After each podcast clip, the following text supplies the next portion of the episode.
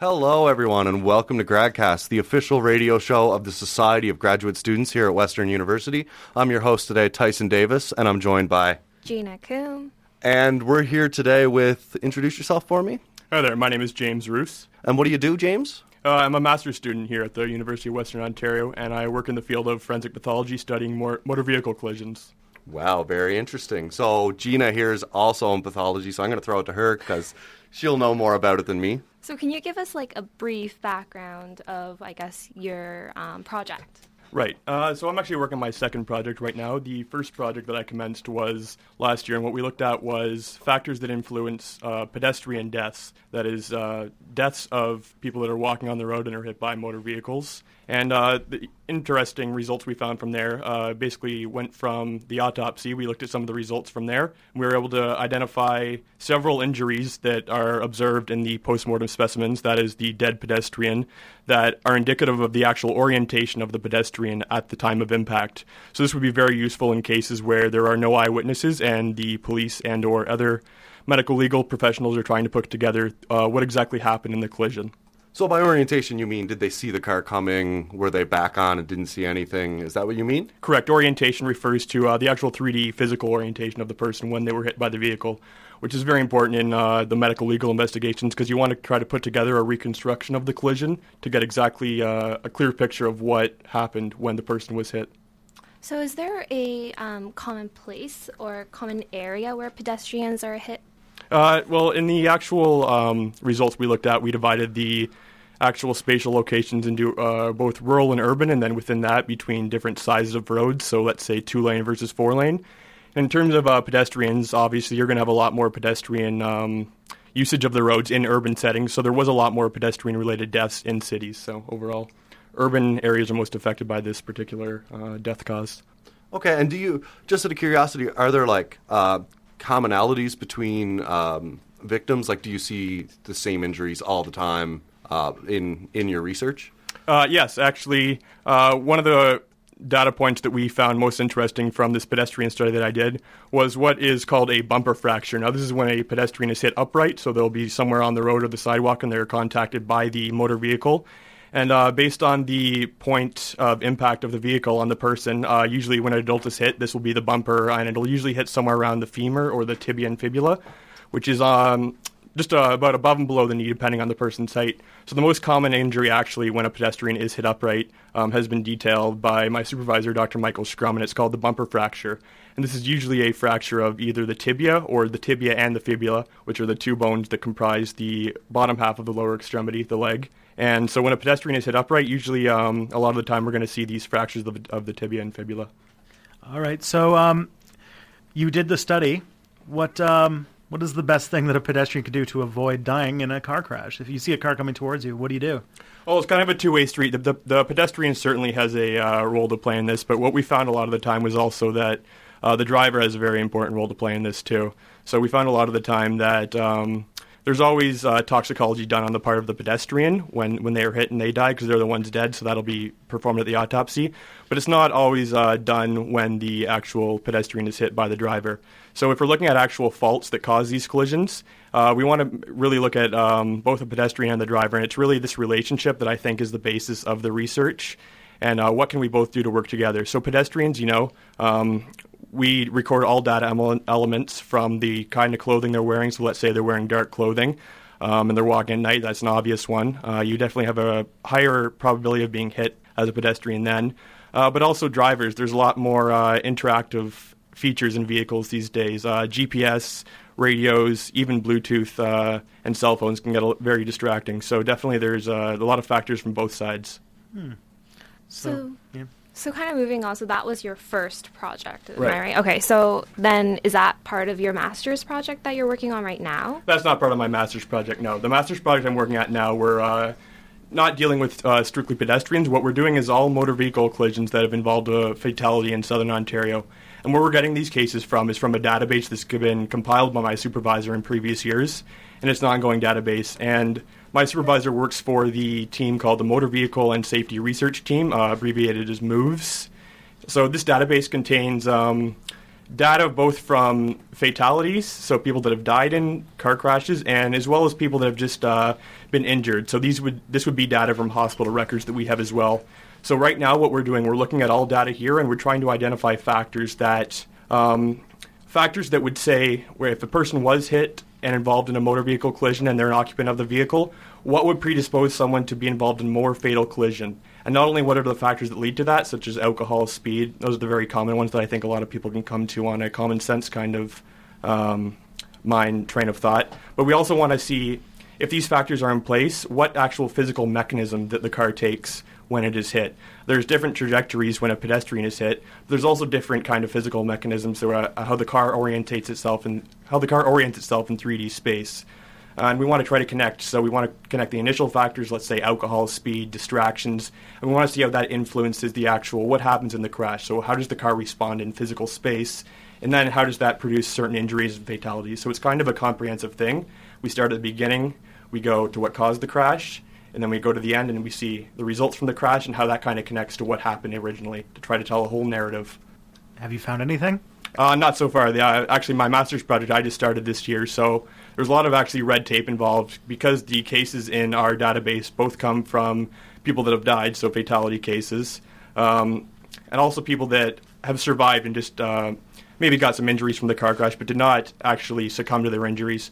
So we actually get data from both hospitals as well as postmortem reports. So we need to actually submit two different research ethics proposals to get going. So there's a lot of red tape, and we're just getting through that now. So getting a lot of good cases going uh, in um, upcoming February month. Interesting. So I guess you're very uh, for the no cell phone law while driving, no use of your cell phone. I would imagine, anyway. I would imagine that's a pretty big factor in motor vehicle collisions. Um, as far as I know, in Alberta, the, the law goes even further and it's like an anti distraction law. Like you can even be pulled over for being seen drinking a coffee while driving. Do you think it should go that far? Like I kind of, I don't know. I feel like I can drink a coffee while I drive without being distracted. I, how, how, how do you feel about that? That's right. Um, well, this, this is uh, certainly a larger debate than my project would encompass. But in terms of distracted driving, I feel this, uh, in, in, this particular case here, I feel a cell phone would uh, inter- would distract me a lot more than uh, perhaps drinking a coffee. So I think um, although the idea and the thought behind these uh, new laws and regulations is good, um, until we really see their effect and see how many people are getting tickets and see if that actually has caused a reduction in car crashes and in motor vehicle collisions, fatalities overall, I think that'd be a better time to comment on it. But as for me, I think I can drink a coffee while driving. Uh, I don't know if I can necessarily text while driving. So I think texting while driving, that's a, definitely a big issue right now. Oh, in terms of uh, really taking it to the next level and banning anything except uh, gluing your eyes to the mirror and uh, out the window the whole time, that's where it can get a bit extreme. Uh, what do you think of some of the stuff we've done in Ontario that seem like laws drawn by actuaries rather than politicians? Like um, recently, a law passed where, despite you having a full license, your alcohol tolerance doesn't show up until doesn't um, come into effect until you're 21 years old. Uh, do you see that? Um, I don't know. Do you see like a thing about that area of being under 21 but being full G licensed, but also being within your alcohol tolerance but not at zero? Like, is that really?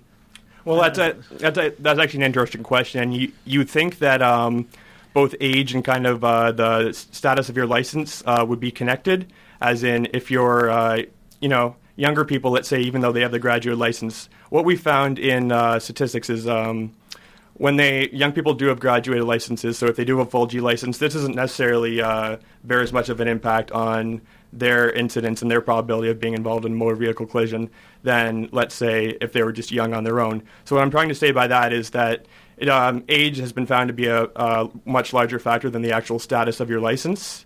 Uh, and this is this isn't just a Canadian thing either. Um, most countries have a certain field of research at least devoted mo- to motor vehicle safety, and uh, so there are a lot of different licensing systems worldwide too. So in terms of looking at all the data together, we found that uh, it's really the younger ages that are um, involved in more motor vehicle collisions. And then obviously at the other end of the spectrum, you have a lot more older people too, above the ages of 60 and 70, that we see on the other end of the spectrum, and they're they're involved in a lot more than th- the middle-aged people as well. But in terms of alcohol for younger drivers, I see why the rule did come into effect. It's not it's it has nothing to do with the actual status of the license, so a G1, G2 or a full G license. It's it's more the age in general. And in in general, we have found that uh, people who are of younger age are just more likely to be involved in motor vehicle collisions. So apart from age, how about the gender of the of the drivers?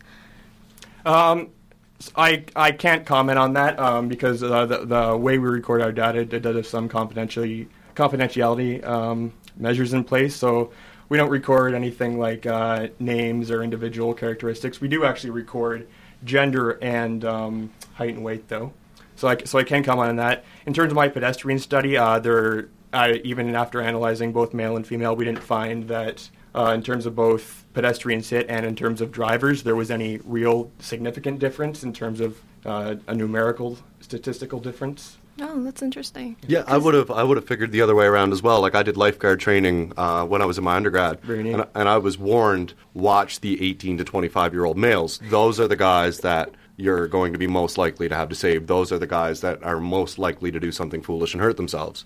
So I would have assumed like I got insurance for the first time at 17. I paid an arm and a leg for it, and it's been going down gradually ever since. But I know females in my same position didn't have to pay nearly as much.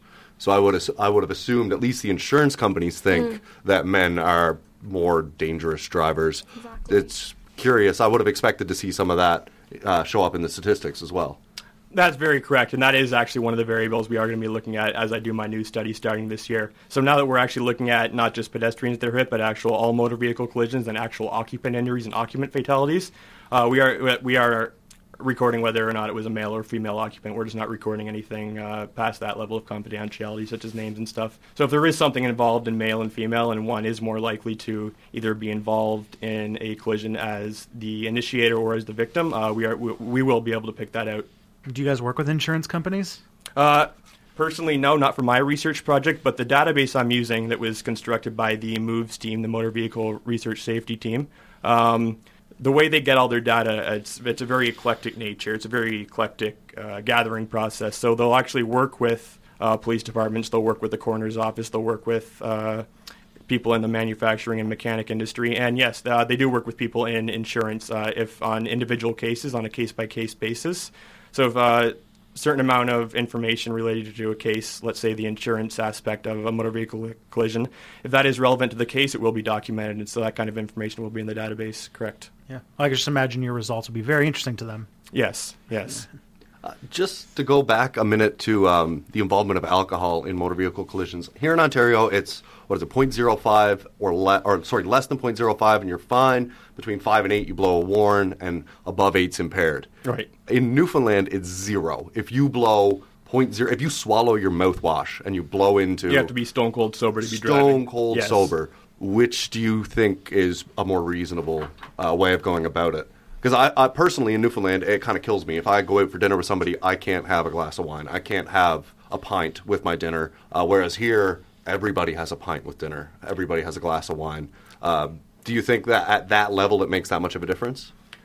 Personally, um, I think it all once again comes down to the individual. Um, if you do blow below 0.05 and you you have had a drink and you don't feel like you should be operating a motor, motor vehicle, I think even though the law says you can be operating a motor vehicle, I think if you know in your head that you really shouldn't be doing this, say you feel dizzy, say you're just you know something's not right, you shouldn't do it. Um, on the other side, though, there might be some people that have uh, four or five drinks in a very short period and blow much above point, uh, much above a .08, and they still feel they have the confidence that uh, that, that they can drive. Uh, so the big issue here is really uh, what it comes down to is people think the government is trying to regulate their personal activity, and that's um, certain issue there. There that is something to be discussed further. Certainly not not in my field of research, but I I would think that uh, a strict yet not completely um, eliminatory approach to drinking alcohol while driving a motor vehicle is uh, what we have here in Ontario, and I think that's probably the best system. So I'd advocate that over a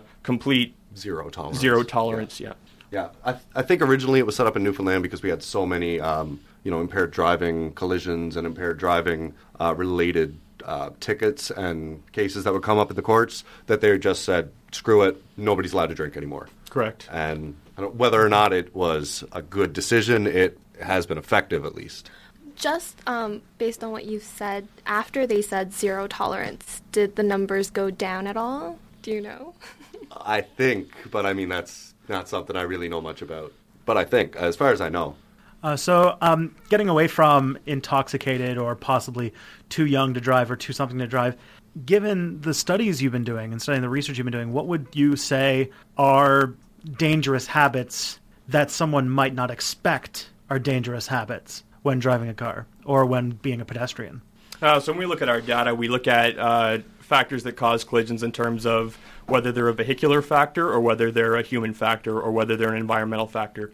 So something like a human factor would be what we just talked about, either intoxicated driving or something like a younger age or their licensing status. Uh, an environmental factor might be something like the type of road, the weather you're driving in. Um, a lot of people will go out and they'll drive when it's uh, in adverse weather conditions. We always see this car slipping around, sliding on the road, especially the past couple weeks. Uh, so, certain there is a correlation between negative weather and an increased amount of at least motor vehicle collisions, not necessarily not necessarily fatalities. I haven't found that yet. Uh, and in terms of uh, actual vehicular factors, in uh, my past pedestrian death study. Um, we classified these vehicles into three different types. So we had HCV, which was heavy commercial vehicles, so that's something like a transport truck or recycling truck. We had LTVs, which were light truck vehicles, so that's something like a Ford F 150 or um, an SUV, a pickup truck. And we had passenger cars, so that's something like your sedan or coupe. Um, in terms of pedestrians being hit, we didn't see a we didn't see a large correlation between any one type or the other, but it is definitely something I am excited to look into going into this study that I'm doing where we encompass all of motor vehicle collisions in southern Ontario involving fatalities or um, occupant injuries. I'd like to look at the actual car type, so both the make, model of the car, weight of the car, and see if uh, one one particular uh, physical feature of the actual vehicle predisposes someone to a particular type of injury. I think that's a very interesting uh, point in my research. That is very interesting because, as far as I know, insurance companies I don't know if this is fact, so forgive me if I'm wrong. But as far as I know, insurance companies um, base their rates. One of the factors is color. Um, as, as, far as I know, if you have a red car, you're, you're more likely to think it's sportier, and so you'll drive it faster. I do know they do base it on number of doors. So if you have a two door car versus a four door car, you get charged more for the two door because it's a sportier car. I mean, that didn't really make sense to me when I had a two door 95 Hyundai Accent. It didn't really make sense because it was a Hyundai Accent. It's not a sports car. But I can see like very interesting results coming out of that kind of research. Right. And I think the actual correlation there between uh, insurance rates and the actual type of car you have, color is certain, certainly interesting. Um, whether I agree with that or myself, uh, as, as a young person, maybe if I got a red Beamer with uh, two doors, uh, I, would get charged a lot more than uh, my mom's Jeep Liberty driving that around, right? Uh, so it does affect me personally. Uh, in terms of where those numbers actually come from, from the literature, from past research, uh, well, their rationale for that, um, you'd have to ask the, incur- the insurance companies, I think. But it, it does make sense just from a psychological psychological perspective that a young person driving a red Beamer is, is more likely to be in an accident than uh, someone driving a larger minivan or something like that. Maybe just looking at it, that that their rationale. Did you see any correlation between this? Because this is something that especially drives me crazy when I'm walking around. Is people with their head down, just texting or whatever, doing whatever they are yes, doing yes. on their phone, not paying attention to the traffic around them, not paying attention to other pedestrians. Did you see that show up in your research? Like people that were pedestrians that were on their phones were more likely or less likely, or you know, did you see any of that in your research? Absolutely, actually, and uh, that. Uh, thank you for mentioning that. That is the other side of the coin to distracted driving. Uh, as I said before, the pedestrian has a role to play as well. Uh, we did see people that uh, not necessarily uh, using their cell phones, but whether they were en- engaged in a conversation with someone else, whether they were under the influence of alcohol or drugs. That's also considered a distraction, I'd say. so the, the, pedestrian, yes, definitely has a role to play in alleviating or reducing the potential for harm when they're walking on the roadways. It's not you. You can't just do whatever you do. Alrighty. Um, so let's move into another topic that's been rather um, close to our hearts because uh, recently a young uh, student, a 23 year old student, um, not a student. No, not a student. no, they were uh, they weren't a uni- they weren't a Western student. But a 23 year old man was uh, killed on campus. Yes. This week. Yes. I believe actually last week. Last It was Sunday. Yes. Yeah, yeah, yeah. on Sunday. Yeah. So it was a Mr. Bras. And um, I mean, I could imagine that that made a lot of uh, headlines in the office in the vehicular uh, area. Could you, um, I don't know, did anything happen at the office? Did this come up? Um, Uh, right. Well, the the case is in, is ongoing, so uh, so anything uh, related to the case will be confidential. Mm. Uh, but yes, it is definitely interesting to see a case hit so close to home and definitely involving my field of research. Uh, and, it, and it kind of uh, reading it in the media exemplifies the importance of the tools that are coming from the research I'm doing. from the medical legal aspect, I believe reading in the London Free Press. Um, there are now criminal charges resulting from this case from the driver of the vehicle. I think two of the select charges, I believe one's an impaired driving charge, and I believe one is also a dangerous driving charge.